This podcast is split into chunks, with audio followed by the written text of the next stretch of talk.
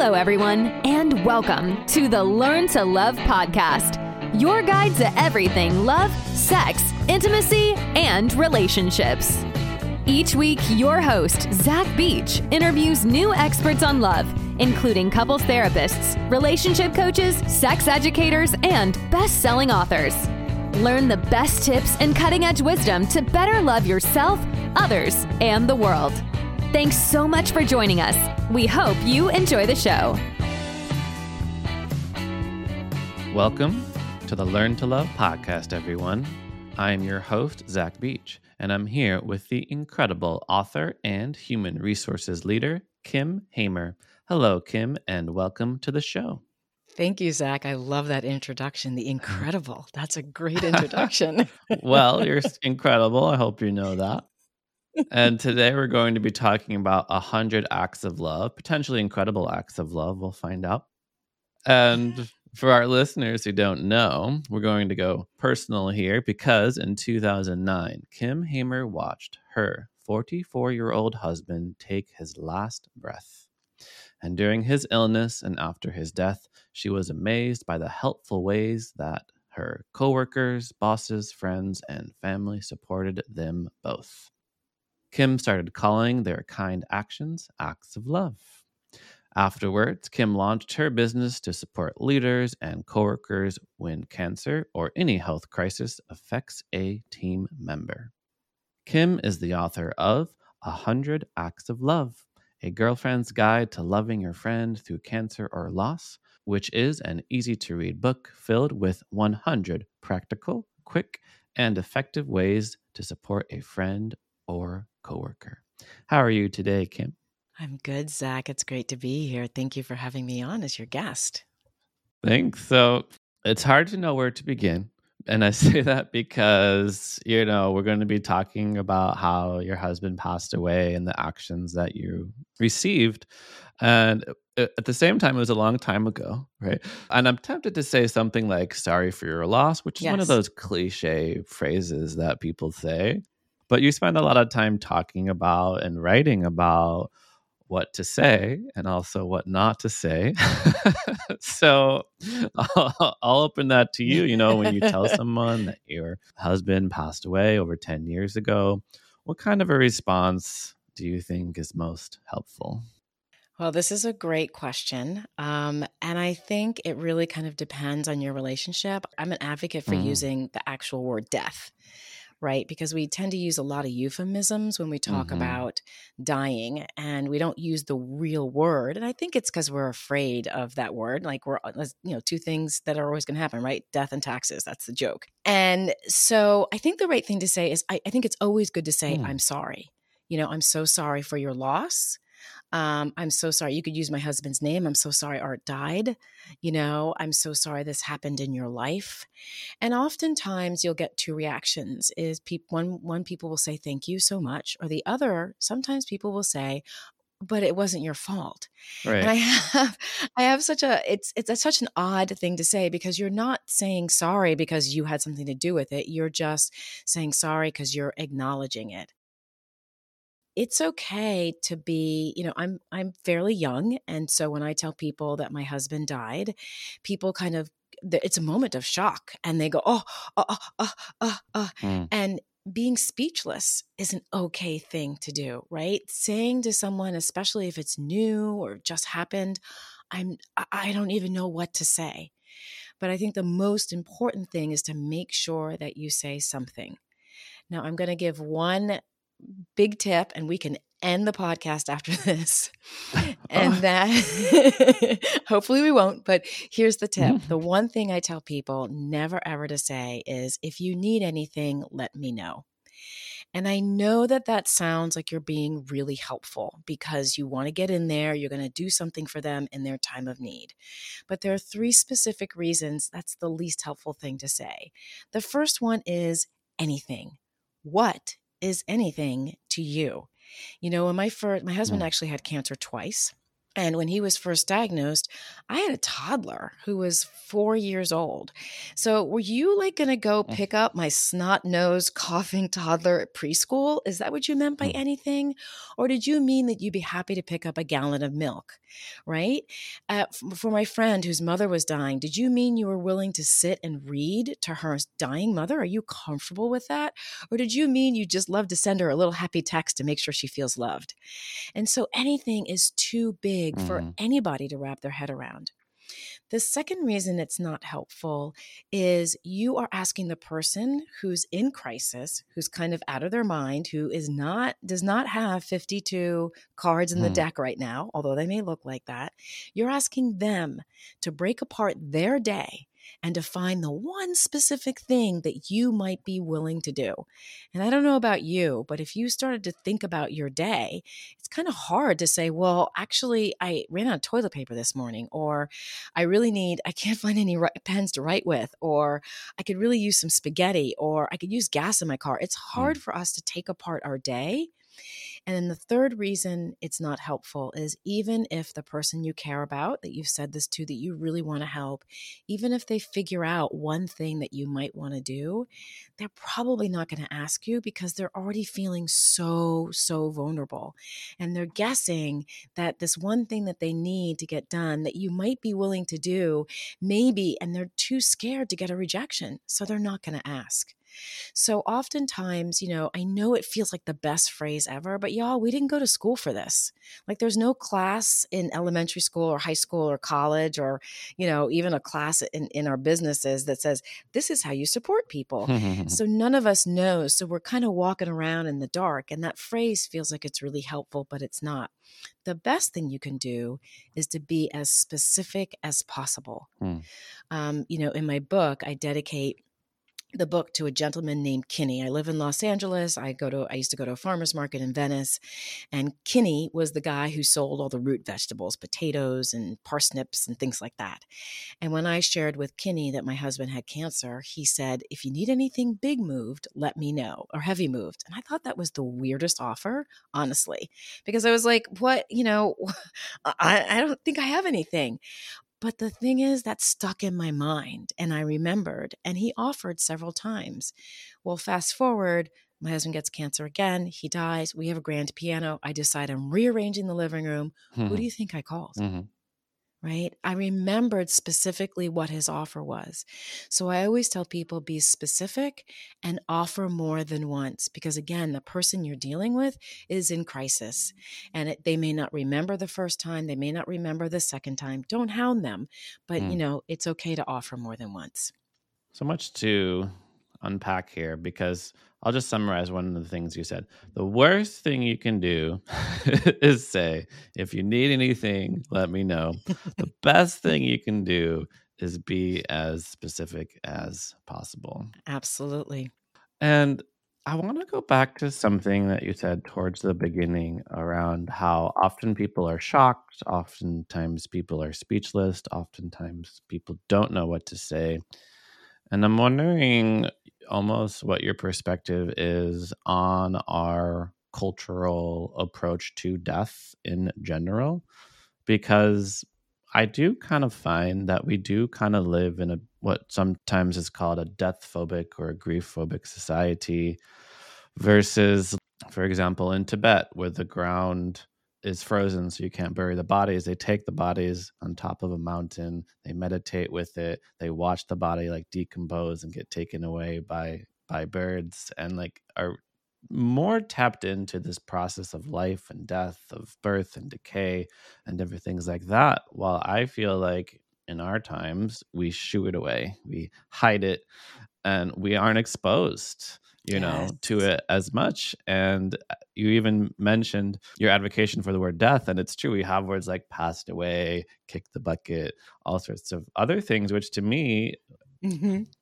No longer here. yeah are design almost like Yeah. deny the reality Yeah, I think we do. And I think that's a problem. Um, I think it stems from our deeper feel of uh, look, we're Americans and we love to get stuff done. Like we're this we can country, you know, we can do everything.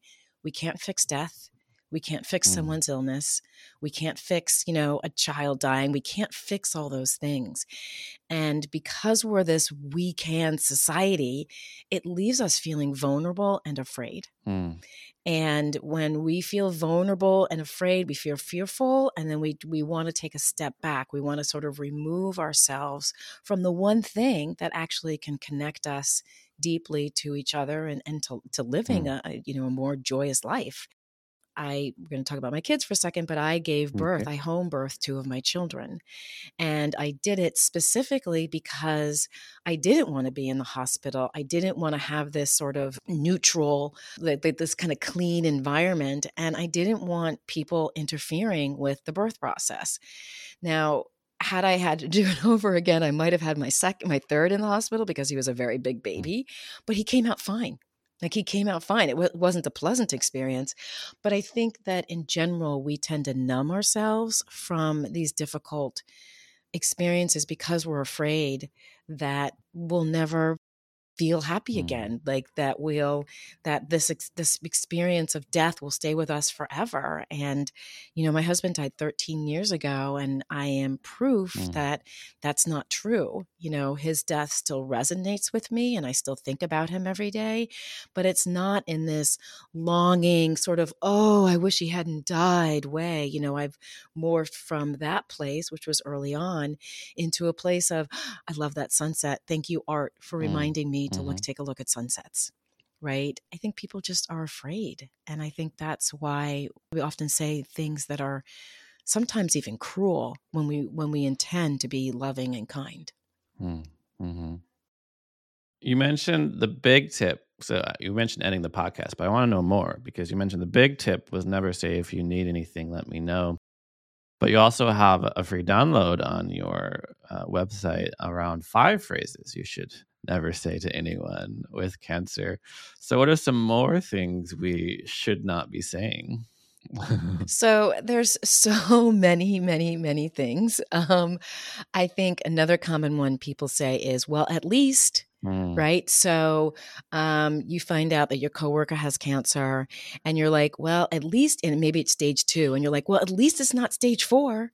Right or at least you still get to work or at least you know you're um, at least you've had your children so you don't have to worry about having any more kids or Mm. you know so we we like to we're trying to make them feel better but instead of making them feel better we are distancing ourselves from their experience right we're not honoring y'all getting cancer I, you know I, i'm knocking on wood right now that i don't have and i haven't had that experience but that's a life changing event. It's terrifying right? So getting cancer is is something that that that can that if you don't do anything with this thing that's trying to kill you you will eventually die before the time that you expect to Mhm. die right that's what cancer is and what people what what people want is just to be Mhm. seen like this is this is a hard journey so when someone has cancer they want you to look at them and say i see you i hear you Mm. i'm sorry this sucks and when you say at least, you are just kind of skimming over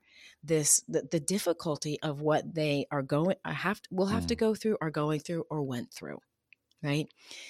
If they say at least, that's their business because they may need that distance, but it's not our place to distance their to distance it for Mhm. them or to try to cheer them up about it the tip I always give everyone is just take a check, just take a quick check in with yourself, right? Because um, we often have bad reactions. And I'm not saying you should not have a bad reaction. You're going to have a bad reaction. Someone you care about tells you something that's horrible, you know, you're going to have a bad reaction sometimes. But to take that step back and to just kind of say, why did I have that reaction? And it's because it hurts. It's because someone you Mhm. care about is going to be struggling. It's because it's painful to watch. It's because maybe it's triggering something in your own past where you struggled, or your mom, or your sibling, or Mhm. someone else you cared about struggled. And when you can touch in with that and just honor that moment and then come back to them um, and say, hey, you know, I'm I'm sorry I said this. This is where I was coming from. I'm scared for you. I love you. I care about you. I love working with you. You make me laugh. You bring me so much joy. You know, you're the best Excel spreadsheet person I know, you know, and and Mm. this news really rocked my world. right? That that's so you want to come from that place of heart because there are so many wrong things to say and there are so many right things to say, but the right things don't necessarily have a list. The right things really come from the right thing for you, the right Mm. way for you to acknowledge them. Does that make sense? Absolutely. What I'm hearing from you, and it reflects back to what we were talking about death earlier, is we do have to have a certain ability to be with discomfort. And often that phrase, at least it's not, is trying to avoid Right. uh, dealing with the reality and just, oh, let's just pretend it's, it's not, it's could be better. right. Right. It almost reminds me of there's this famous kind of like dialogue from Brene Brown where she was talking about the difference between sympathy and empathy and sym- like you're in a hole and sympathy is someone looking down and and empathy is getting into the hole and I loved your mantra you mentioned I see you I hear you I'm sorry and it sucks. Yeah. And do you find this to be helpful? I agree 100%. Mm. Um, it's hard to get in the hole. Nobody really wants to get in the hole, right? Your life is going on quite well. You're like, I don't really want to get in that hole with you. But that's where, you know, we always talk about wanting this connection and wanting to feel more human and connected with people. And that requires us to get into the hole, Hmm. right? To just sit in there for a second. One of the sweetest things somebody did for me is um, a month after my husband died, my the, the school that two of my children were at, they did these camping trips. And depending on your grade, you would get to stay over. You only stayed over for a, you only there for a day, or you stayed overnight, or you stayed over for two nights. I think the old the older class stayed over for three nights. At any rate, um, it, I got word that my my my youngest son and my daughter, who were supposed to at least stay over for one night, didn't want to stay. So I had to co- go to the school and meet the bus and pick them up. Hmm. And while we were sitting there, I just felt this incredible loss. This is probably three weeks after my husband died. And I just feel this incredible loss coming over me and I start to sob. And one of the moms comes and sits next to me and she doesn't say anything. And then she moves over just a little closer to me and she doesn't say anything. And then as I as it seems like I'm calming down, you know, from the crying, she says, "Is it okay if I hold your hand or hug you?" And I Hmm. said, "Yes." And of course that started a whole new round of sobbing. But the beauty of that was she witnessed it. She didn't run away from it. She didn't try to pat me on the back. She didn't run and get me a tissue to make me feel better. She just sat there with me. And honestly, having her presence there was so beautiful. It was just being.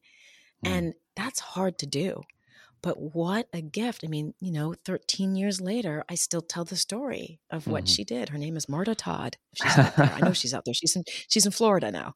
Um, Wonderful. so, you know, being being present is not easy. It takes courage. Hmm. Um, but it also takes the understanding that you can come in, you can touch, you can be with, and then you can pull out and you can have a laugh three minutes later and there's no guilt. Sometimes we feel guilt, like we're, our friend is sick and really suffering, and who am I to go to dinner and have a really good time? Well, that's you, you, that's exactly what you need to do. You get to live, right? You're talking with your friend and understanding how precious life is means you should go out and enjoy it just a little bit more. Hmm. Um, so I think sometimes we think we should take the guilt with us, and we should we should feel bad because this person's going through this thing, and and we can't do anything about it. No, I don't agree with that at all. You know, if you're with them and you can be with them, that's the gift, and then you get Mm. to go and live your life and bring that gift back into them again.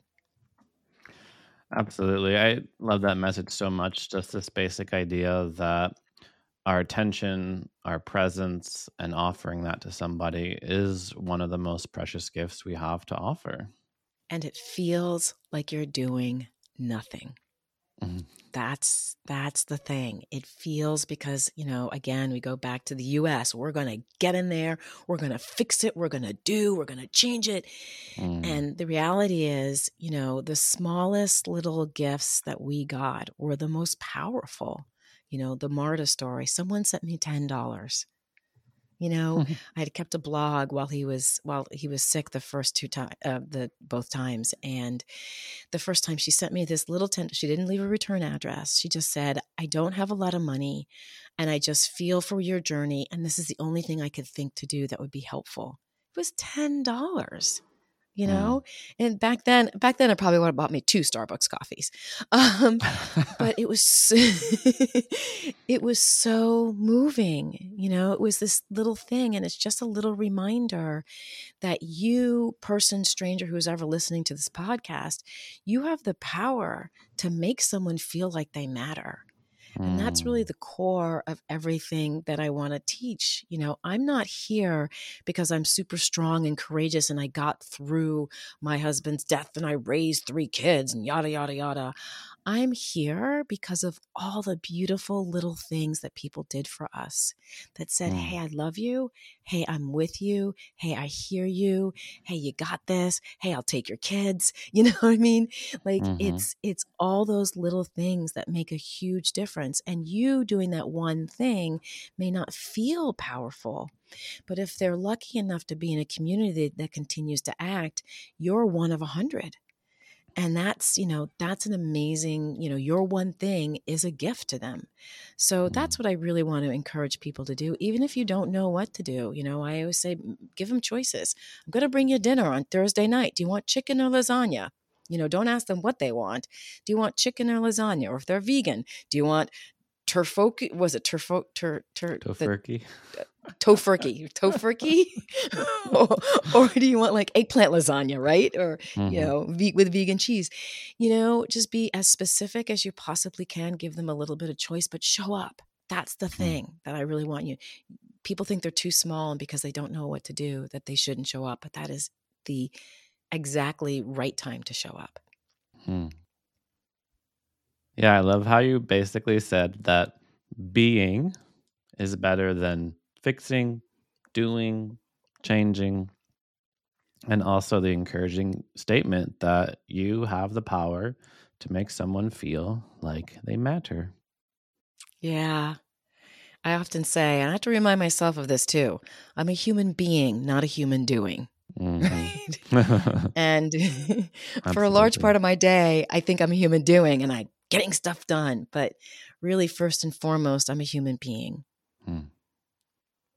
So you mentioned there were beautiful things that people did for you, and we can t- start talking about the acts of love. And a number of episodes ago, I had this researcher, Sonja Lyubomirsky, on, and she talked actually about how kind and altruistic acts actually make us happier. Yes. And they found this through research and they actually did some of the research, you know, in the corporate world, in offices. They were like, do some something for your coworker. And then the person is like, huh, I feel better. Yes. So uh, this is one of the reasons why I was so drawn drawn to your work.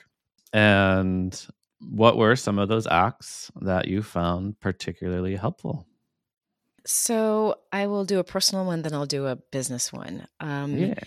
So one day, my neighbor, Nate, called me up and said, When was the last time the oil was changed in your car? And as much as I'm a feminist, we had some very traditional roles in my household. And one of the traditional art, art took care of the cars. You mm. know, I can change oil, I can change a tire, I can do that stuff. I can die, I can even change air filters. But that was I prefer, you know, we just made it his role, his role. So I couldn't tell him. I said, I, I don't, I don't know. And he said, I'll tell you what, I'm going to be home all day tomorrow, leave the keys in the mailbox, and I'll take the car and get the oil changed. And I said, Great.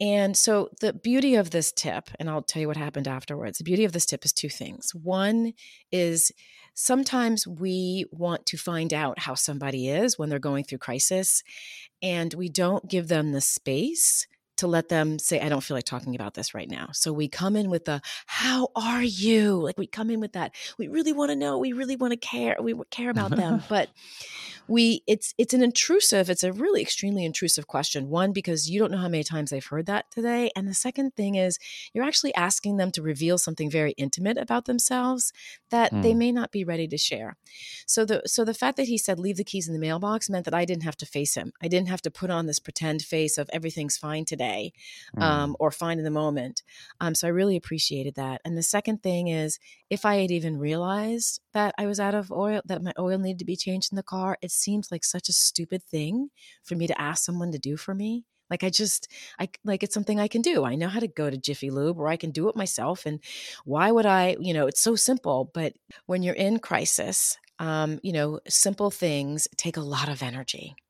Mm. So um, he grabbed the keys. And then the next day after that, I actually went to the car. All my kids and I were trotting out to go someplace. And I st- walk out to the car and I start to cry because it's clean. He has washed it on the outside Oh, wow. and he has vacuumed it on the inside. And I had three kids. So y'all know if you have children, vacuuming the inside of a car when you have children is like a, it's like the holy grail. So he'd vacuum it and then I turned the car on and he had filled it with gas and changed the oil. And it was such a moving gift because it was, again, it was something I wouldn't have thought of to do. I wouldn't have thought of to ask. And so it's, it, it and it was so simple. It took him an hour to get it done. And that was it. That, that was it. That was it. Something people did at work so I wasn't working when Art was working, um, but something that they did for him, they had these buttons made, and it was uh, they had these buttons made in the little hearts, and it was I heart art, which really worked out well. My husband's name was Arthur; they all called him Mhm. Art. So I heart art, and they um, held a fundraiser for him. They have a at the at the school every year during the fall. They have these um, bake sales, and so they held a fundraiser for him teachers and parents he was he was a head of an upper school um, in here in los angeles. Teachers and parents came and gave him rides to the cancer treatment center something that you know was we were a 40 minute drive from that. So for me sometimes that meant you know three hours of driving in a day. I'm Mhm. going back and going there and dropping him off and coming back and going back to pick him up again and so they did that. Um, one of one of his coworkers kept him abreast of everything that was happening at work. So he was so he you know would get sort of like the inside gossip they'd come and talk to him about it. And those simple things that's why i'm talking about simple things it's being included right? I think my husband did leave work because his treatment was so intense that he couldn't work during it but 64% of those who are diagnosed with cancer um, who are of working age are working so there's always this assumption that people are going to be out of the office, but the reality is is most people work through their treatment if they can, and there's a variety Hmm. of reasons for it. Um, some of it's about you know making sure they still have an income coming in. Some of it's about fear of losing their eh, you know health care insurance, even if they Hmm. have FMLA. Some of it is a lot of it is you know I don't know if any of us can think about this, but think about our jobs and think about what happens when we're not working like what's our purpose? Like our our jobs are tied to f- making us feel like we're contributing in some way or, or another. And so the idea of leaving work especially when you're fighting this thing that might kill you um, doesn't feel very good. So i think you know there's things i've heard of i heard a story uh, a couple weeks ago working with a client where they took over this person ran meetings all the time and so their team members each took a meeting that they would run and they would run the agenda by the person who's who's dealing with this dealing with cancer but then they would send that agenda out for everybody and it's not a big deal right? I mean all they're doing is saying hey is this the agenda for the meeting? and yep it's the agenda and then that person was still in those meetings but they're taking a load off of this person and that person talked about how much how cared for they feel like they Mm. don't have to do the agenda anymore people are including her in the process um, but she doesn't have to do it and that's a load off for her and everyone's happy to help so i think that when you think about work think about all the different things that that person does and oh my gosh we could have a whole podcast about cancer and work um, but think about the the the daily things that that person does every day sort of like you would think about the daily things your friend does have to do every day and how you can help right? What is it that can you can you run a meeting for them? Can you help them prepare for that meeting? Can you put together a slide deck for them? Can you take on some responsibilities for the next few months? Um, there's so many different ways that you can show up and it's and you can you bring a can you bring a meal and leave it in the refrigerator for them to take home every thursday night right Hmm. so there's so many different different ways that you can step in it's really it's it's kind of fun to go through this with clients because it's a it's a exercise in creativity Yeah, I want to ask you more about that, about how to potentially support a coworker who is undergoing such a treatment, because this is your focus. And it is interesting that you mentioned a majority of folks continue to work while going through. The treatment because my first inclination is like, oh, a coworker is going undergoing treatment. Like, let's send them home and have them watch the sunset and ride a sailboat exactly. and like all the things they dreamed of doing. Like, what are you doing here in the office? And it almost seems almost like a bit of a minefield or just a hard path to travel just because you might also be tempted to be like, oh, I can do this for you. I can do this for you. I can do this for you. And then they're like, but I like doing things. Like, I'm not, yes. like, I'm not, like, I want to be used to, you know, having a desire to want to be useful and not just turned into an ineffective, you know, right. person or like, I'm not dead yet. like, exactly. Exactly. Um, it's like Monty Python's Holy Grail. I don't know if you've ever seen that. He's right. not dead yet. so, yes. So there are, I look at it from um, three different perspectives. So let's first talk about if you are a manager and your employee has cancer. Oftentimes, again, we're uncomfortable.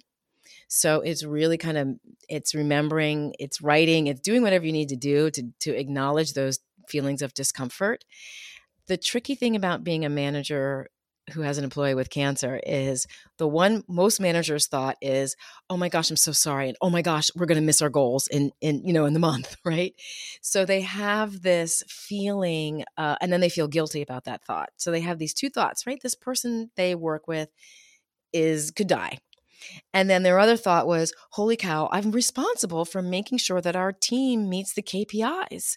So, how, you know, how do those two work together? And they do go together. And I really want to encourage managers not to feel guilty about that thought.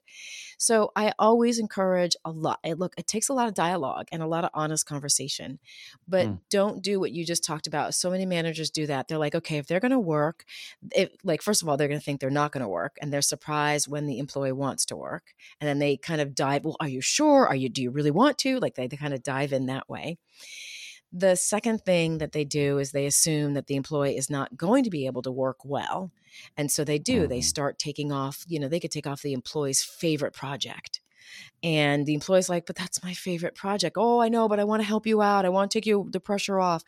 We um you know having that important having that dialogue to carefully understand what it is that the employee can and cannot do is really important.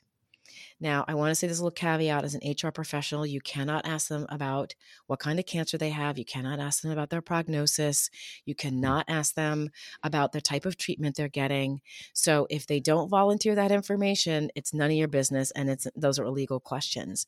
But you can ask how uh, what how will you be able to contribute to the team? What will you be you know will you, do you need to be out three days a week two days a week you know only working nine to 12 five days a week what does that look like and then once you understand what they what their work plan will be then you can talk about the projects and i always you know really stress with managers don't take the favorite one off the table Mm. Um, let them, you know, that's where you have the dialogue. How can this is what needs to get done by the end of the month?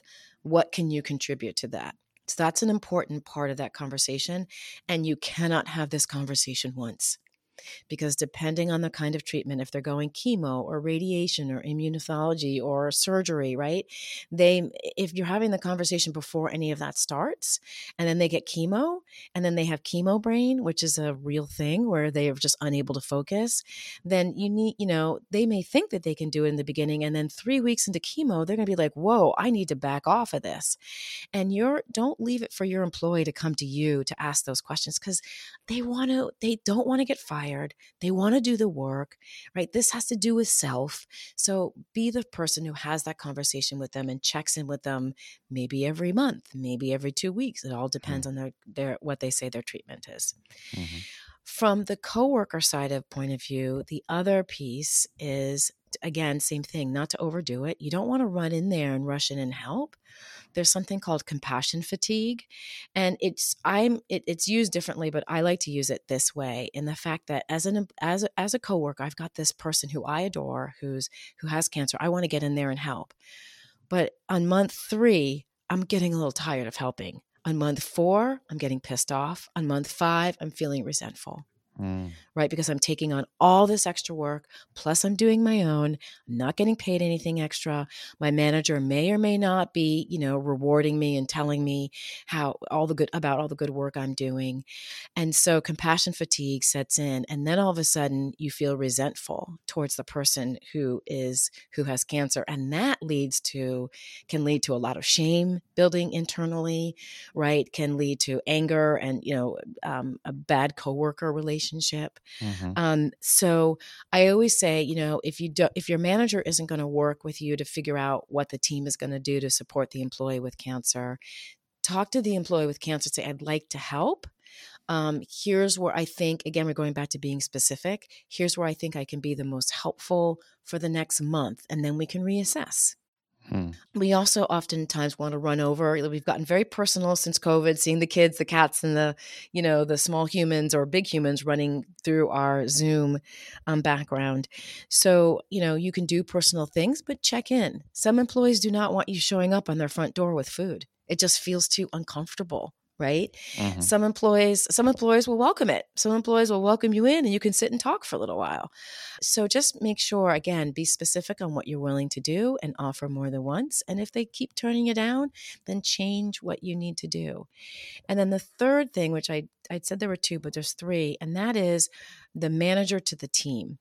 So, the manager, I always encourage managers to have those honest conversations with the team. Now, the manager should have had the conversation with the employee of how much do you want the team to know? You know, what what do you want them what do you not want them to say to you? So these are the things that I help the conversations that I help facilitate so that everyone's very clear. Um, so the manager needs to know from the employee dealing with cancer or this life crisis, you know, what do you want me to tell the team?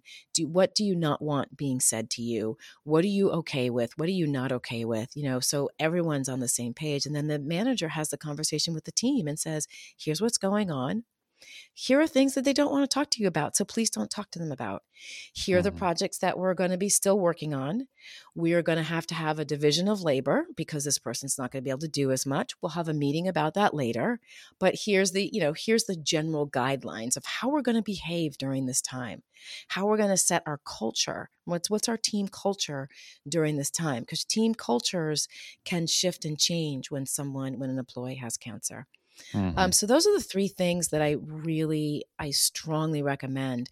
And they're hard. Again, they take courageous, they're courageous conversations. You have to be able to talk to the employee um, and also weather the employee's emotions. The employee may come in very defensive I can do my job. I'm fine. I got this. You know, rah, mm. I'm, I'm fine.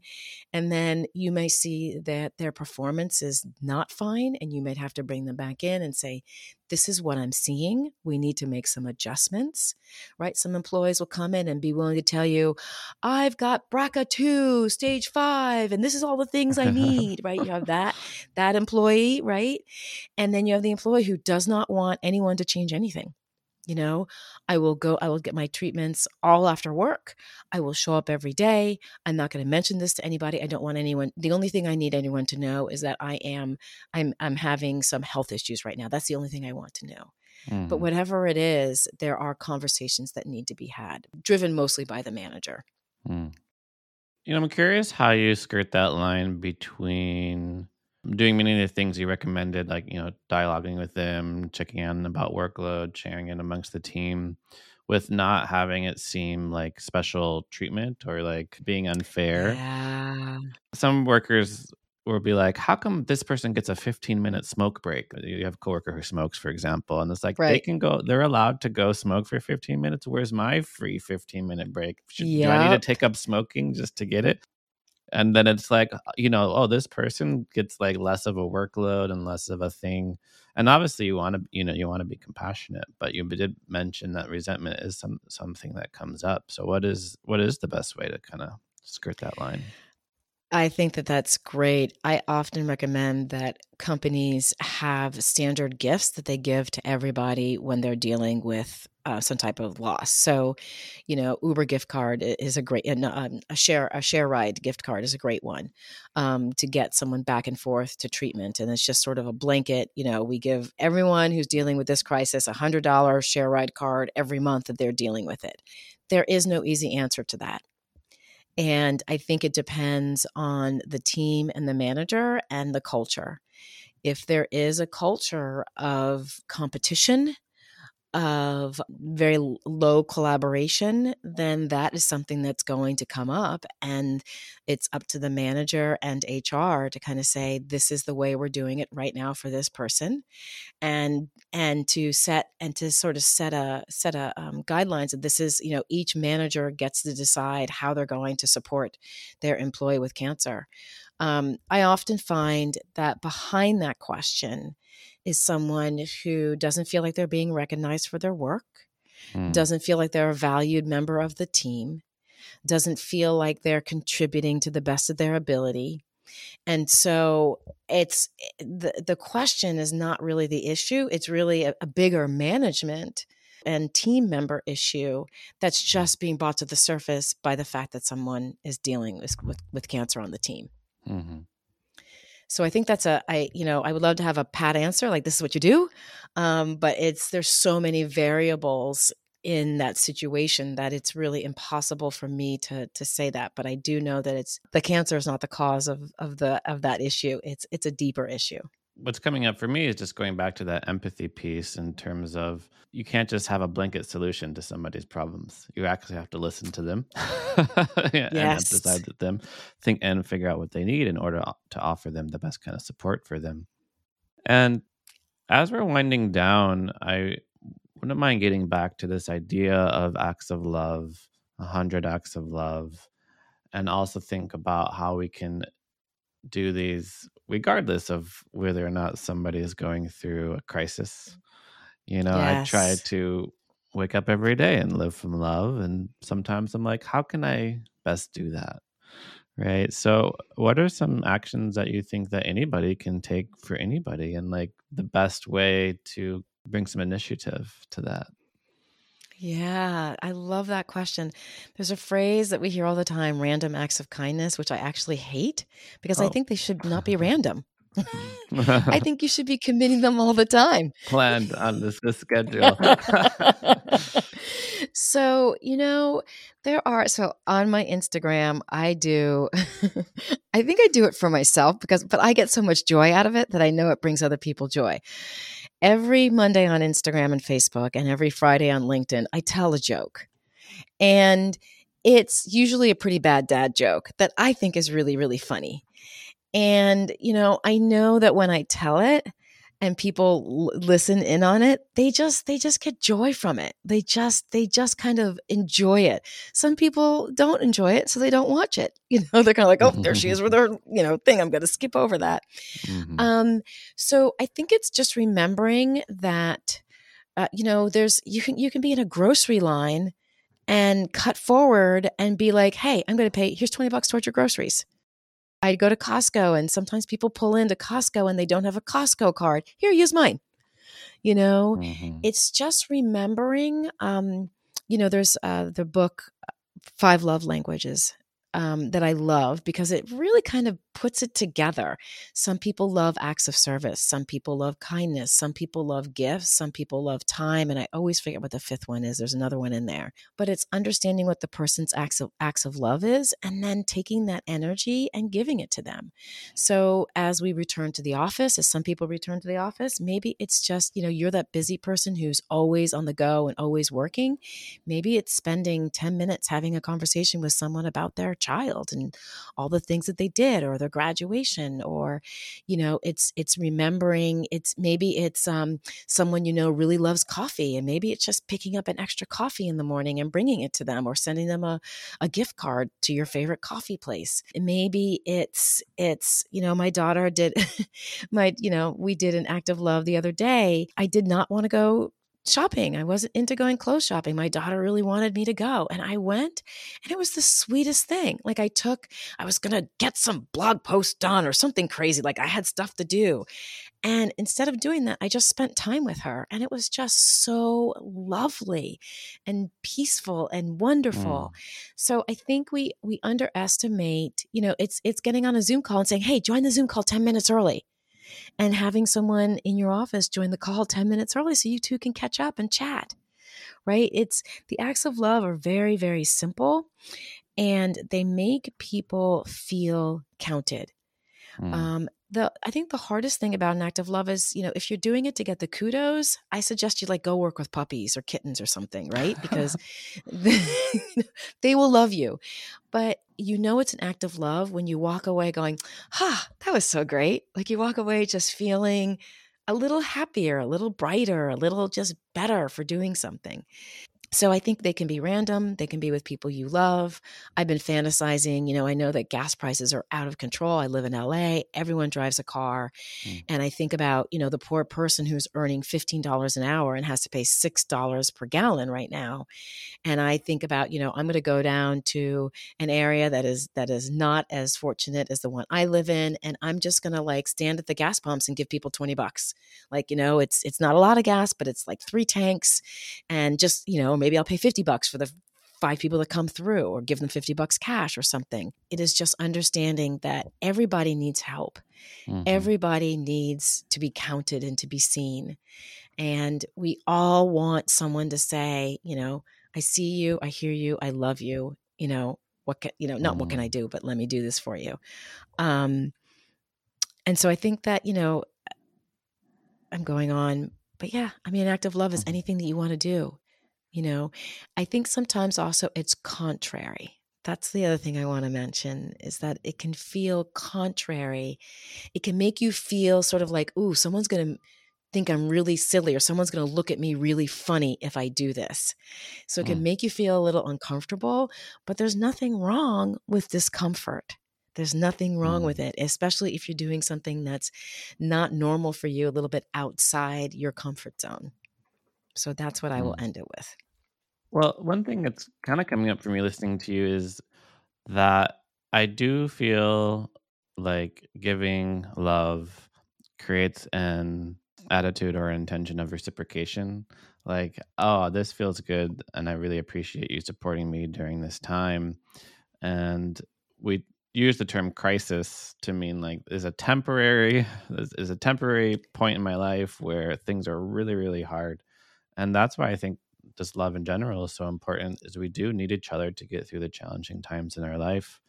So I am curious going a little bit back to your own story is did you find like in the years that have come since you've either given back, I should say pay it forward, or that the same people who helped you when you were having a hard time, you were able to help them when they were in crisis. It's it's a combination of both. You know, mm. it's really sad when I hear um, my children, you know, elementary school with with one of the kids. The kids and my kids weren't really friends, but I really liked the mother. We lost touch, and then I heard that her husband died of cancer, and so I called her up, and she's like, "Oh."